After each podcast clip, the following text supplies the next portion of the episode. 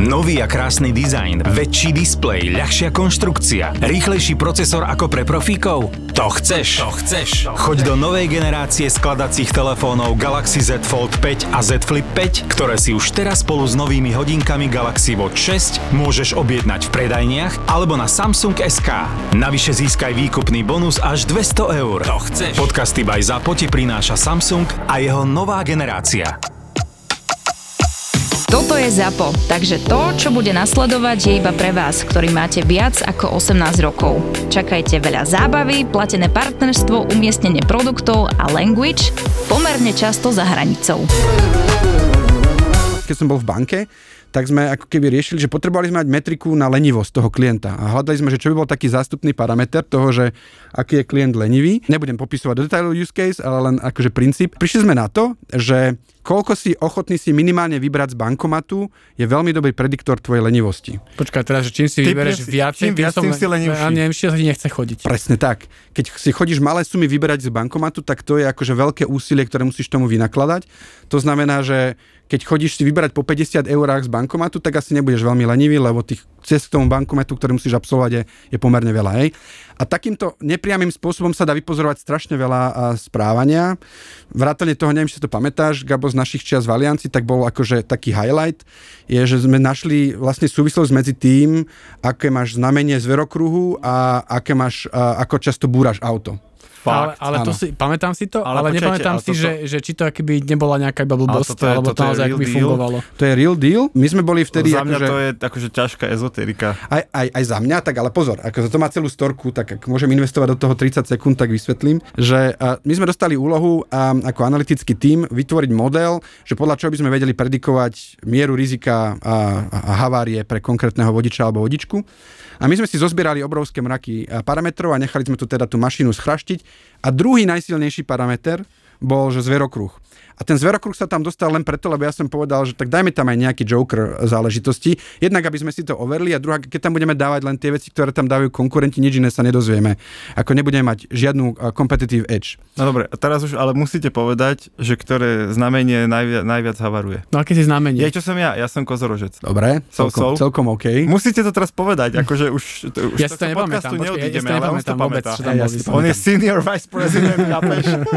Keby som nebol senior, tak si to nepamätám, Presne tým, že tak. som senior, tak si to No pamätám. poď, poď do toho. No, uh, vychádza to tak, že letné znamenia sú veľmi zlí šoféry. Zimné čo, znamenia, Rák. No, rák, tí, čo sa narodili v lete. Áno, ale ktoré to sú? Aha, Rák, rák, neviem. bík, lev. A, to, a tvoje vysvetlenie teda toho bolo aké? Ale to nie je vysvetlenie, to, To je... Má to aj náhoda. vysvetlenie, Aha, okej. lebo ako si správne povedal Peťo, že nikto z nás nebol natoľko ezoterický, aby sme verili tomu, že ten zverokruh má priamo ako keby vplyv na to. Ale e, začali sme sa tým vážne zaoberať, keď sme našli ďalšie štyri iné krajiny, kde tento výskum urobili a dopadlo to rovnako. OK. Vtedy sme si povedali, že ups, že toto nebude len nejaká chyba lávky. No a? A prišli sme na to, že uh, pointa je v tom, že veľa ľudí si robí vodičák tesne po 18.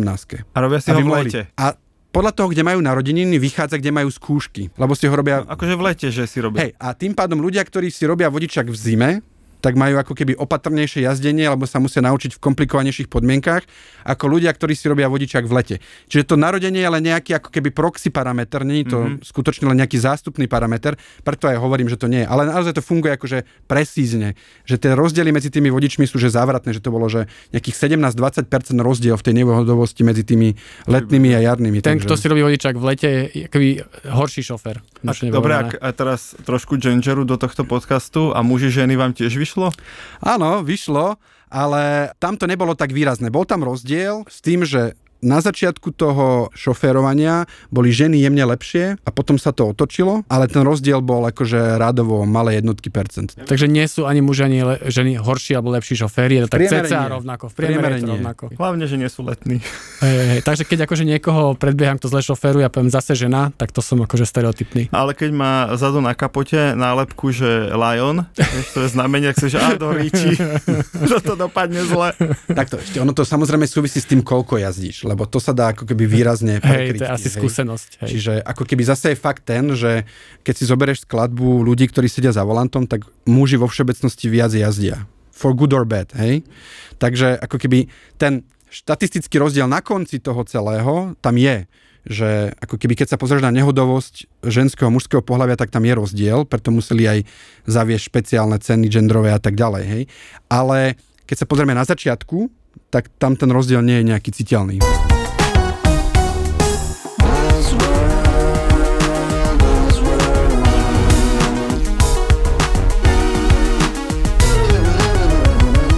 Buzzworld by Gabo a Peťo. Čaute, vítajte pri ďalšom dieli Buzzworldu. Dneska sa budeme baviť o Buzzworlde, ktorý má skrátku CRM, a Customer Relationship Marketing. Dúfam, že som to povedal správne, neviem, či som to správne preložil a dostanem sa k tomu. No ale pointa je, že... Gabo, ja, že, keď, ja keď neviem vysvetliť skratku, tak sa opýtam teba a potom z teba urobím idiota, ale urobiť idiota sám lebo ja som, seba. ja som, mali, málo, od- ja som veľmi odvážny, ty si málo odvážny. Ale, ale máme, tu, máme tu dneska človeka, ktorý ma naučil, že existuje slovo CRM. Ešte veľmi, veľmi, veľmi dávno, keď som fakt netušil ani, čo to znamená. Na, roz, na rozdiel od dneška.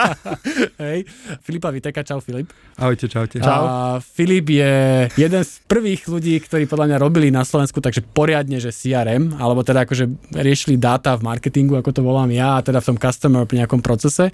Ešte v Alianci si pamätám. A potom si prešiel viacerými, viacerými firmami, bankami a tak ďalej a teraz si skončil ako veľké zviera v Nemecku v medzinárodnej globálnej firme Flacony, kde vlastne si nejaký extra vice president pre data a všetko, čo tá firma rieši. Tak to chápem správne? Tak nejak, no.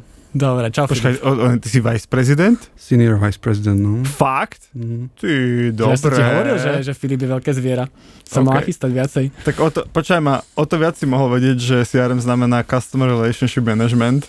Management, nie marketing. Máš to za dva minút, ale... Dobre, no, pohode. No tak, no tak to vitaj. To, to, to vitaj. To som Ďakujem za nedúfal, že pozvanie. Gabo, Gabo zoženie niekoho relevantného k tejto téme.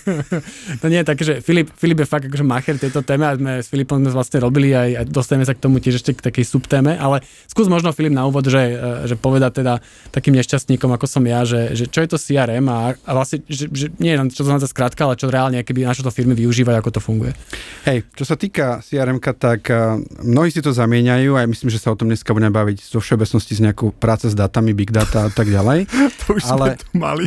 Ale to nie je to akože úplne mimo, je to podľa mňa dobrá cesta, pretože to, ako to vzniklo, tak na začiatku vlastne tie najdôležitejšie dáta, ktoré mali firmy k dispozícii, bolo niečo, čo ti zarobí. No tak čo ti zarábalo, boli to klienti, to znamená vedieť niečo viac o svojich klientoch, bolo dobré už asi v staroveku, takže e, preto crm a tie hlavné prúdy, ktoré vlastne v crm sú a začali vznikať a potom sa začali opierať viac o data, tak bolo samozrejme pochopiť čo mám, to znamená rozsegmentovať si nejak svojich a, zákazníkov, segmentácia toho portfólia, tí sofistikovanejšie segmentácia možno celého trhu, aby som vedel nielen čo ja mám, ale čo by som si z toho trhu mohol ukradnúť od ostatných. Potom samozrejme zvýšenie výkonu toho svojho portfólia, to znamená nejaký cross-sell, upsell, keď už mi to uteká tí klienti, nejaká retencia tých klientov, prípadne ak som ich stratil, tak nejaký winback. No a potom neskôr sa to samozrejme prekúklo do toho, že keď prišla tá digitálna doba, tak to začalo naberať aj ten rozmer, že upravovať tú skúsenosť toho zákazníka. Treba browsing na webe a v appke na základe toho, čo o tebe viem, tak nebudete mať všetci rovnaké, ale môžem ti to customizovať. A Odporúčania produktov, to znamená nejaké ďalšie objavovanie tvojho portfólia a z rôznych zákutí toho, čo ponúkaš. Toto boli asi hlavné prúdy, ako CRM vznikalo. Gabo, keď sme tu mali Múťa, pamätáš si? Áno. V tej téme športový, Športový marketing. marketing. To bola vynikajúca Áno, téma. výborná. No a Múťo ti vtedy hovoril, že keby tie športové kluby pracovali dobre s dátami, inak povedané so svojou CRM databázou, tak by vedeli, že ty máš rád hotdog s horčicou, priemerne ich zješ 3 za zápas a že máš predplatenú o, celú tú, sa povie tá, permanentka. permanentku na celý rok a že teda keď ťa oslovia dostatočne skoro s dobrou zľavou, tak si ju kúpiš aj na ďalší rok. Čiže toto všetko ja chápem pod CRM, že mám jednak historické dáta o tom zákazníkovi, v ideálnom svete mám aj dáta o mojom ideálnom zákazníkovi z trhu, ale to je samozrejme násobne ťažšie získať, ale aspoň keby som robil s tými svojimi zákazníkmi, aby som ich vedel upsellnúť, crosselnúť, alebo ako hovoril náš host, ktorého meno som zabudol, Filip. Filip však hovorím, ako hovoril Filip, že aby som vedel e, predchádzať odchodu. Tak, tak ja vnímam CRM. Áno, v to je asi taký ten firme. základný pek, ktorý by mal mať každý, potom sa tam dá štrikovať všeličo doľava doprava, ale myslím si, že každá firma má zmysel, aby investovala do týchto základných vecí, čo si vymenoval. Okay, No a prečo, a povedz. prečo sa o tom bavíme teda v marketingovom podcaste? Lebo znie to ako taká polo data science, polo obchodnícky, akoby veľmi striktný, číselne zameraný model. Takže čo to má s marketingom? Ešte tu si to trošku nejak na, na, na Hej, to je podľa mňa veľmi dobrá otázka, a, lebo... Ja mám výborné otázky.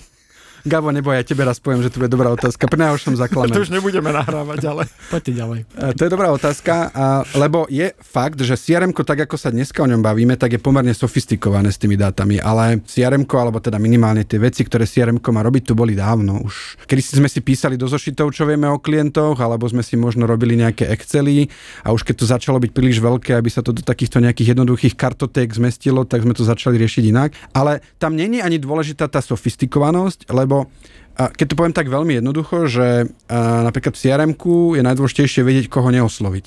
Lebo mm-hmm. tým ušetríš oveľa viac peňazí, ako tým ako keby vyšperkovať, koho naozaj osloviť. Napríklad ľudí, ktorí nemajú radi futbal, Nebudem No. im ponúkať permanentku na Presne futbal. tak, akože beznádejné prípady, ktoré vieš vopred, že Dobre si ho pomenoval. Hovorí o mne. Dobre si ho pomenoval. Hej. jediné, čo vieš, že ho akurát dvihneš tlak, alebo mu teda akože si privodíš nejakú fyzickú újmu, tak a, takým zmi- ľuďom nemá zmysel ponúkať. Čiže veľmi často ako najdôležitejšia vec je pochopiť, komu vlastne áno a komu nie a už potom to štrikovanie, že či tebe ponúknem rúžový cukrík alebo oranžový cukrík už nie je až tak dôležité v tej prvej fáze, ale v tej prvej fáze je dôležité vedieť, koho tam mám, koho tam nechcem mať, ko- o koho stojím, koho sa napríklad oplatí akvirovať, to znamená, že ak mám, a, aký bude mať nejakú hodnotu počas toho fungovania a či sa to oplatí do neho investovať, tie akvizičné náklady a tak ďalej. Toto je taká základná No, ale, matematika. ale počkaj, ale však to je potom, že mega dôležité pre marketing. Ale ja som akože- to no, nespochybnil. Ja, ale ja som len chcel, aby to vysvetlil, No Filip. ale dobre, ale to znamená, že vlastne keby je to nejaká keby báza, nejaký podklad, nejaká analytika pre ten marketing, a keď sa bavíme čo teraz o automatizovanom marketingu, čo je tiež akoby, že veľká téma, to vlastne vychádza zo CRM dát. To znamená, že viem na také CRM dát povedať, že aha, tak viem to nastaviť, že tento človek, keď je v nejakom takomto, dostane e-mail a keď je tuto, tak neviem, mu pošlem takúto ponuku a keď tu dostane 10% zľavu.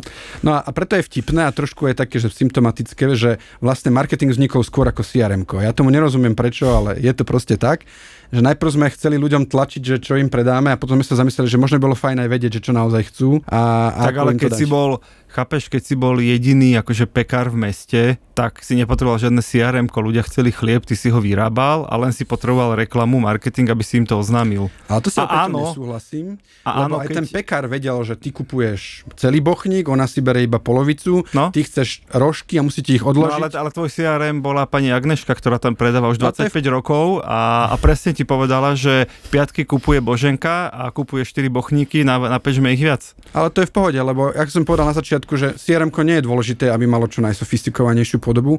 Je dôležité, aby to penzum informácií, ktoré pri ten biznis ty potrebuješ, tak aby ti dávalo. A či ho máš ty napísané na zošitku, v hlave alebo v nejakej super duper cloudovej databáze, je svojím v podstate jedno, hej. Jasné, akože umenie možného, že tak niektorí si to písali na základe do hlinených tabuliek na začiatok, no a potom sme prešli k tomu, že keď už máš tých klientov príliš veľa, aby si si to v hlave uložil, tak to dáš do nejakej digitálnej podoby. Ale to preto crm samotné není dôležité. A to bolo aj zaujímavé, lebo keď sme my začali vlastne riešiť na Slovensku crm tak všetci sa vrhli po tej technologickej stránke najprv, že mať čo najlepšiu databázu a tu a tak ďalej. Ale to je ako, že všetky tie tooly sú komodita, ako ty nezískavaš žiadnu výhodu, keď máš tool, lebo tvoj konkurent si ho môže kúpiť tak isto. To znamená, že tá, tá skutočná konkurenčná výhoda v tom crm je to, čo s tými dátami robíš a ako s tými dátami robíš, nie v akej databáze Ináč máš. toto, toto si podľa mňa povedal svetú pravdu, lebo keď už niekto aj pochopí, že dobre, tak nejde o to, či to mám v Exceli, alebo to mám v softveri za 30 tisíc mesačne, tak potom sa začína tešiť z toho, že má tie dáta. Hej, a že ich má hrozne veľa. A keď sa tak akože opýtame, že no dobre, a čo tak presne s nimi robíte? No zatiaľ nič, alebo uh, vieme napríklad lifetime value zákazníka, teda až, ta, až tam sa dostanú a to je tak všetko. A tešia sa z objemu, takže si povedal veľmi, veľmi, No, veľmi správne za mňa, vy- že nie, že, že dobre, že software je komodita, ale že čo robím s dátami a nie koľko tých dát mám, je podľa mňa kľúčové pre CRM. Buzzworld. No a teraz otázka je teda, čo robíš ty s dátami vo Flakony napríklad? A E-commerce je veľmi vďačné odvetvie pre crm mm. pretože v princípe všetko, čo sa deje, zanecháva nejakú digitálnu stopu. A možno dôvod aj prečo crm ne, dlho nebolo tak na výslní alebo trvalo dlhšie, aby sa rozvinulo v tom marketingu je, že ono zaznamenávať tie údaje a ukladať ich cieľe nie je tak jednoduché. Hej? Ako keď odhľadneme od toho pekára alebo tej Anešky, ktorá si to pamätala, ktorú tiež nemohol zraziť autobus, lebo ináč si skončil. Tvoja Tak Potom musíš nasadiť, nasadiť nový CRM systém, bohužiaľ. Alebo mať no. backup. No, alebo mať backup, no. Takže problém bol v tom, že um, zaznamenávať tie veci nie je jednoduché. A v tomto má e-commerce obrovskú výhodu, lebo nemusíš vyvíjať žiadne aktívne úsilie na to, aby sa ti tie dáta vlastne ukladali, lebo je to cez nejaký uh, flow toho obchodu uh, digitálneho a každý ten krok sa zaznamenáva. Všetky digitálne oslovenia, ktoré robíš, tak zanechávajú nejakú stopu.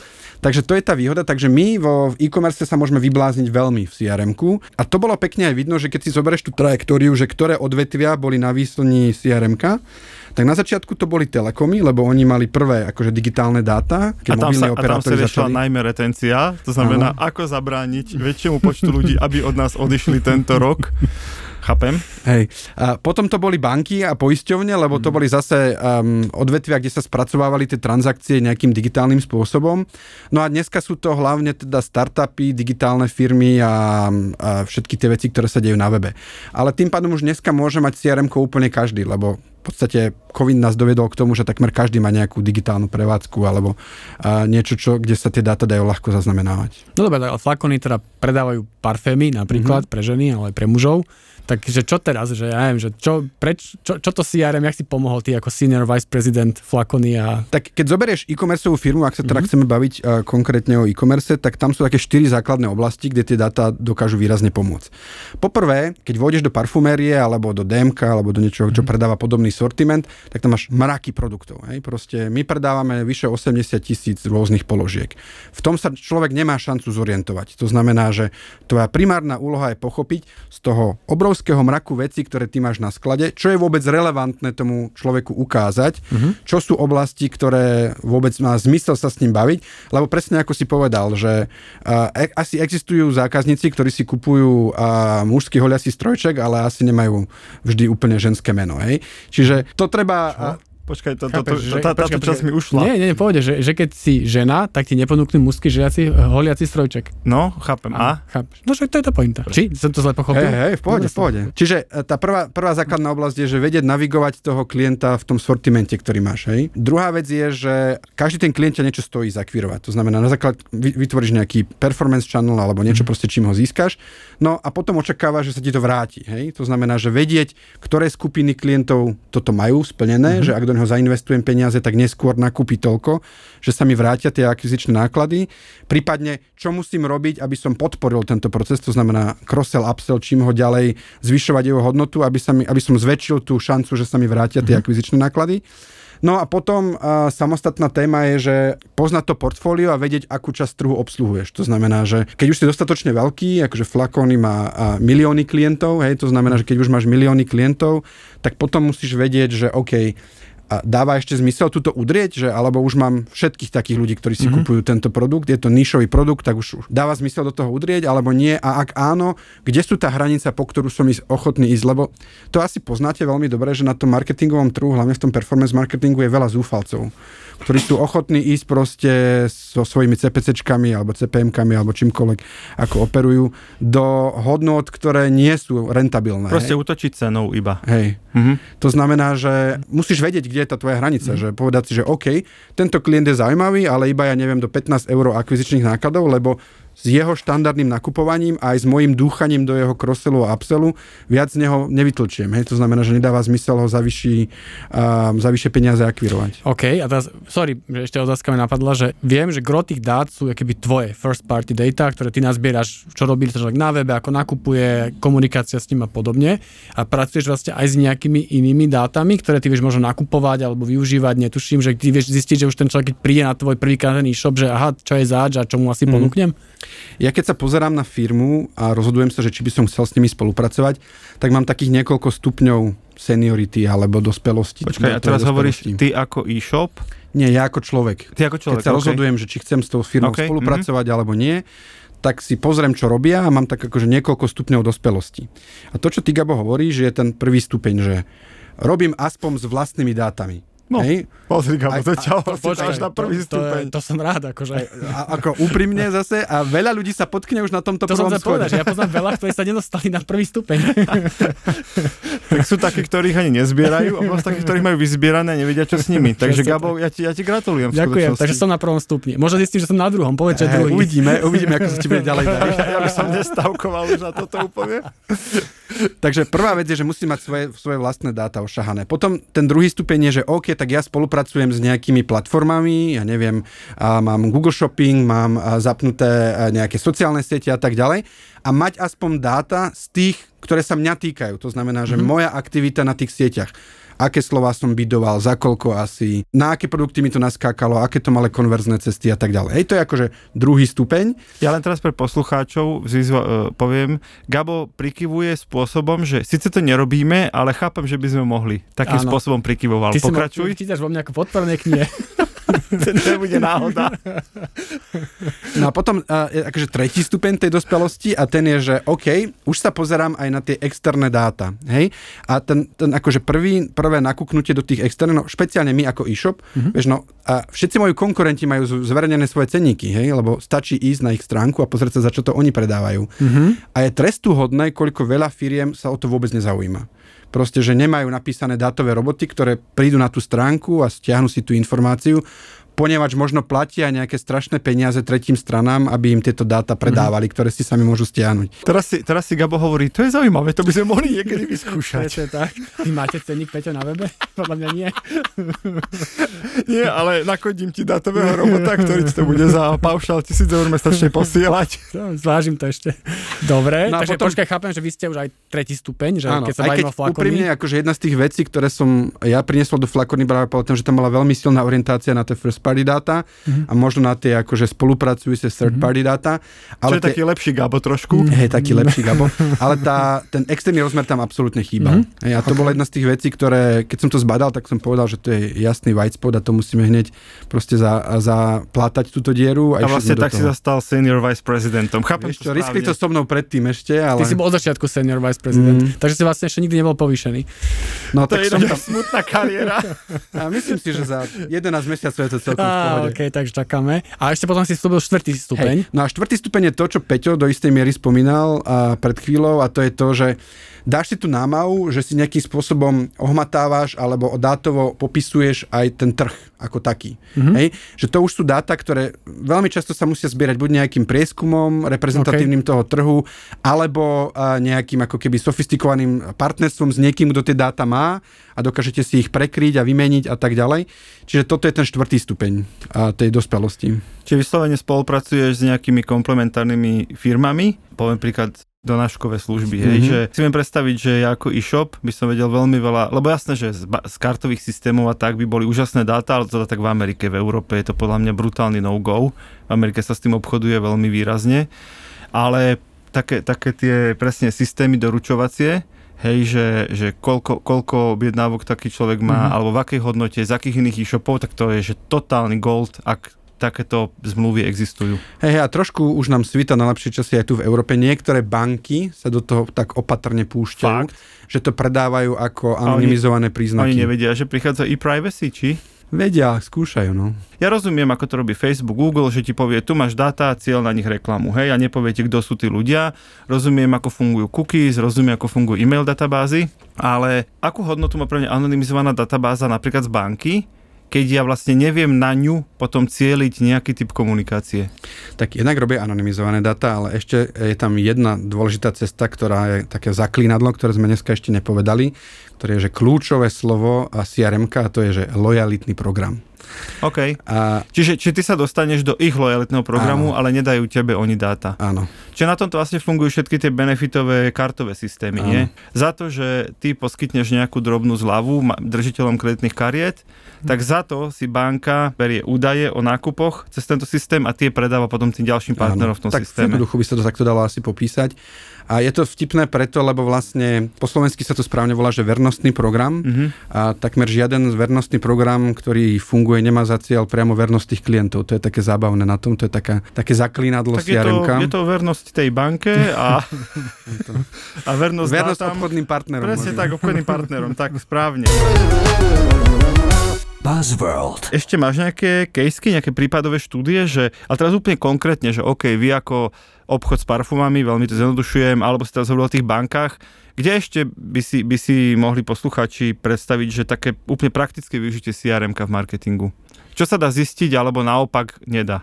Á, to je zaujímavá otázka, tak na toto viem pomerne ľahko odpovedať. Dneska už neexistuje nič, čo by som sa o tebe nevedel dozvedieť z tých dát. Mhm. A je to preto, lebo jednak ľudia sú schopní o sebe prezradiť strašne veľa vecí, špeciálne keď máš nejaké integrácie so sociálnymi sieťami, tak to je šialené. Alebo keď, keď na Slovensku, keď urobíš súťaž, Hej. kámo, tak ti povedia všetko. Tak ja túto skúsenosť nemám. To-. Žijem v Nemecku, tak tam to není úplne tak vyšinuté, ale, ale verím. Tu je to šialené, no. To, čo sa potom ešte akože deje v, tom, v tejto oblasti je, že keď zoberieš tie dáta tých klientov, tak a, môžeš jednak nepriamo odvodzovať príznaky z toho. Napríklad ja som, čase, keď som to robil ešte pre Allianz a pre tie začínajúce firmy, tak som mal taký blog, kde sme rozoberali, že napríklad viem z tvojich telekomunikačných dát vedieť, či máš milenku, či máš... a, Ale to vie len ten telkooperátor. Áno, Áno, áno, on, áno, hej. áno. Ale napríklad, akože, aby si si to vedel predstaviť, tak taký priemerný telekom má približne 3 až 5 tisíc uh, kusov informácií o každom klientovi. OK, Hej, behaviorálnych. Čo robíš, ako robíš, pekne. ako máš preferenciu, kedy vstávaš, kedy chodíš spať, ako často spíš mimo domova a tak ďalej. Hej, že, že toto sú... Gabo? Ktorý to má? Ktorý operátor? Gabovi práve zabehlo. Kde sa mám prihlásiť, aby to, som to odra, od, Máš odra- right to aby som to odhlásil, odhlásil teda. To je asi brutál, lebo nepoužívame takmer nič tak často ako tie telefóny, takže oni sú asi akože na vrchole toho pomyselného Olympu vedenia, ale aj bežné firmy, akože napríklad a, aj taká firma ako sme my, je odporúčanie, alebo teda taký štandard, že takáto firma by mala mať niekde okolo 1100 až 1300 parametrov o každom klientovi, o jeho správaní. Hej, že to už si môžeš povedať, že robím to kvalitne, to CRM. 1300 parametrov o jednom človekovi. Mhm. No to, to vysvetlí to. Hej, no tak... Vymenuj prvých tisíc. Nie, ale takto, že sú to akéby, že nejaké nákupne, že tu som klikol, to som spravil, tu som niečo kúpil, alebo aký typ akoby parametrov. Nie, to by mala byť nejaké typológia, nie akcií. Sú to aj typológie, akože existujú aj veci, konec koncov celá akože Cambridge Analytica a celá tá kauza okolo Facebooku, tak ide tým smerom, že to boli aj typológie, psychologické profiling, ale to už je fakt, že vyšší divčí, aby som povedal úprimne, že to nie je tak jednoduché poskladať z takých bežných dát, nie sociálnych sietí, ale to sú veci, presne ako hovoríš. OK, tak celá tvoja história, typ tvojho správania. Som človek, ktorý ide najprv srčovať na webe, alebo idem rovno na nejaký detail toho produktu. Potrebujem sa 6 krát vrátiť, alebo kupujem hneď. Koľko mi priemerne trvá od momentu, kým prídem na stránku, kým nakúpim? Ak nakúpim, čo zvyčajne, reagujem na nejaké ponuky pri, pri platení, na nejaký dodatočný krosel, áno alebo nie. Ako často nakupujem? Mením nejaké kategórie, objavil som nejaké kategórie, nie, prestal som niečo nakupovať. Čiže tam tých ako keby oblastí je strašne veľa len v tom nákupnom správaní a potom máš strašne veľa vecí, akože správam sa, ako sa správam z hľadiska platenia. Ja ešte chcem jednu tému otvoriť. E, Týka sa politického marketingu a CRM-iek. Chcel som ti urobiť radosť, Gabo. To som zvedavý, že povieš. Ja som sa o tom e, bavil už pred pár rokmi s takými, s takými Maďarmi, ktorí e, robili chatboty pre politické strany. A my sme to potom tiež aj v tom našom botsurferi vlastne využili párkrát, pre, nie pre politikov, ale politici z toho veľmi ťažia už veľa rokov. Predstav si, že máš vlastne chatbota, ktorý si normálne nevinne píše s ľuďmi. Hej, že ahoj, ja som chatbot a mňa zaujíma tvoj názor na život. A ty, jak si tých ľudí vlastne sa ich pýtaš otázky, tak ty si ich okamžite profiluješ na pozadí. A najprv, akože na začiatku sa ho pýtaš, či má radšej hory alebo more a či proste radšej trávi čas s deťmi alebo so zvieratkami, ale vo finále si ho vlastne týmto spôsobom úplne, že napriamo vyprofiluješ, nejako Filip hovoril, že odhadujeme cez toto, že asi je lenivý a tak, nenormálne vstávaš ráno o 10 alebo ráno o 7, buch a on ti odpovie. A ty keď nazbieraš desiatky až stovky takýchto odpovedí od každého, a to je automat, ktorý to mm-hmm. zbiera, tak ti zrazu vznikne databáza ľudí, ktorí sú, ja neviem, že ranné vtáčata. A zrazu tí politici na nich cieľia, že áno, my sme tiež ranní makači, lebo ráno sa najviac urobí a je ti ten politik sympatický. Alebo o niekom si vyzbiera, že má rád zvieratka, no tak ty vypichuješ len tie časti programu, ktoré stýkajú zvieratiek a je to, že tí ľudia nemajú že žiadnu šajnu, že on vidí úplne iné správy. Samozrejme, že Facebook to robí roky, ale napríklad takýto typ podsúvania informácií, tí ľudia nemajú šajnu, že tí istí dvaja ľudia vyklikali toho istého chatbota alebo klikli na ten istý dotazník a od toho momentu 3 mesiace až do volieb dostávajú úplne odlišné typy správ. No, Počkaj, ale takto, že tak, na, Filip načal Cambridge Analytiku, čo funguje na podobnom princípe, kde oni z facebookových dát vlastne keď áno. vedeli o tebe strašne veľa Áno, vidieť, ale stále je to taký, odhadovanie Taký. a, a nejaká aproximácia. Tu je to o tom, že tí ľudia ti priamo povedali a zrazu Aha. začali dostávať OK. absolútne presne mierené, že ten človek chce počuť toto a ty mu to ako politik budeš rozprávať, lebo musíš byť sympatický. Dobre, ale tu by som, ešte, prepáč, tu by som povedal, že najväčší problém je dostať tých ľudí, aby sa s tvojim chatbotom vôbec áno. rozprávali, že to je podľa mňa ten, že už aký chápem, že keď sa rozprávaš, máš tie dáta, ale že komu sa chce rozprávať Ja som chcel povedať, že, že toto je podľa mňa veľmi, veľmi priamy spôsob, ako si vysegmentovať ľudí, že sa s nimi vlastne nezáväzne rozprávaš, len aby to nemusel robiť jeden človek a zapisovať na, do, do, do papieru alebo do Excelu a potom to prepisovať do databáz, tak to za teba vlastne robí chatbot alebo nejaká webka. Hej, ja súhlasím, myslím si, že je to, by som vás uzmieril tu. A myslím si, že ale to na taký... čo? Na čo? Akože, Kazíš- čo- kazíš čo- prečo vám kazíš- dramaturgiu. Prečo kazíš? Akože to jediné Čo- čo dôležité funguje? To, Už vás nemôžem počúvať, ak sa hádate.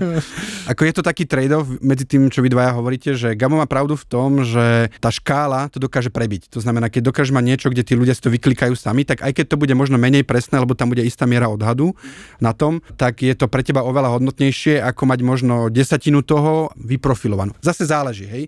Keď si strana, ktorá chce mať No, 15%, ale keď ja mám tak... desatinu vyprofilovanú a z nich si potom robím lookalike, kámo, neboj sa nič. Máme my systémy v marketingu, Máte, ako to obísť. máte, aj keď toto si myslím, že keď hovoríme sa, že o e-privacy, tak toto pôjde veľmi dole a výlevkou a tento druh, a, Ne, tento druh práce. takéto, takéto vulgarizmy, ako je e-privacy už viac. Na čo? Škaredé veci si tu Fuj. hovoríme. Potom som iba smutný z toho zbytočne. Hej. Čiže Čiže by Gabo vedeli, ak s tými dátami pracovať, vieš, aký by bol Jak, smutný ja kým teraz. sa dozviem, čo s nimi, už budú Presne, zakázané. a máme pokoj. tak aspoň vieš, že sa nemusíš snažiť. Ale ináč, a pamätám si jeden na to research a teraz nepoviem úplne možno presne, no, mal som o tom blog jeden napísaný, nepamätám si tie čísla presne, ale ra, asi rámcovo, že skúmali z tých facebookových dát a, a Cambridge Analytiky, že, že ako sa to láme. A bolo to tak, že cca pri 50-60 príznakoch to vedelo o tebe toľko ako tvoj brat. Mm-hmm. Hej, pri niekde 90 Áno. to vedelo toľko ako, Ako tvoj mama. životný partner Áno. alebo mama a pri 130 to vedelo viac ako ty. Áno, áno. Že už proste si si ani ty sám neudomoval, viac že veci... ty si si ochotný sám o sebe priznať. Hej. Áno, áno, to, to, to, som, to som nejak tak čítal lajtovo a je to také desivé to čítať, lebo si povieš, nie, nie, nie, to dobre, ale, ale jak to vedia? Chápeš, že, že ty si vlastne sám si nepripúšťal, že to tak je. Hej. A, a toto je vlastne ako keby dôležitá súčasť toho, tej CRM-kovej diskusie, že tam sa dá urobiť veľmi veľa zla.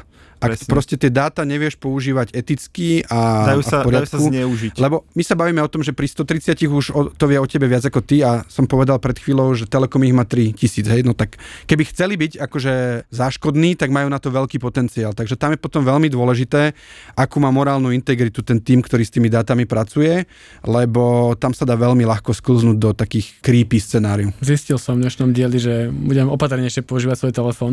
Ty sa kámo vrátiš ku tlačítkovému pevnej linke.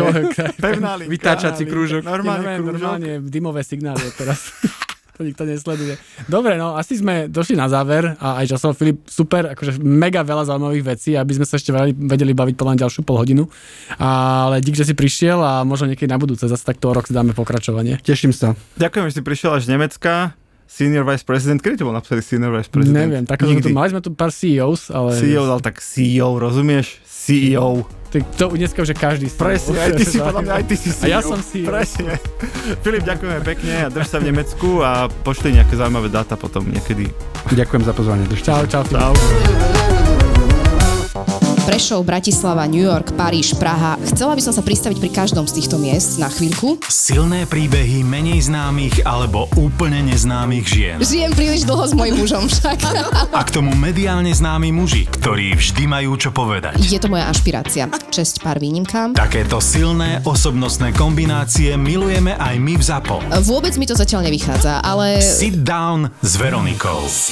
A hneváš sa ty na Slovensko? Sit down. Akože v komentároch nakladajú aj Dalaj Lámovi. Charizmatická, sebavedomá a vždy pozitívna Joj, tá ona šumná to tá. Veronika Cifrová Ostrihoňová a jej hostia v novom podcaste pod hlavičkou ZAPO Zábava v podcastoch. Držím naozaj, naozaj veľmi palce. Sit down s Veronikou.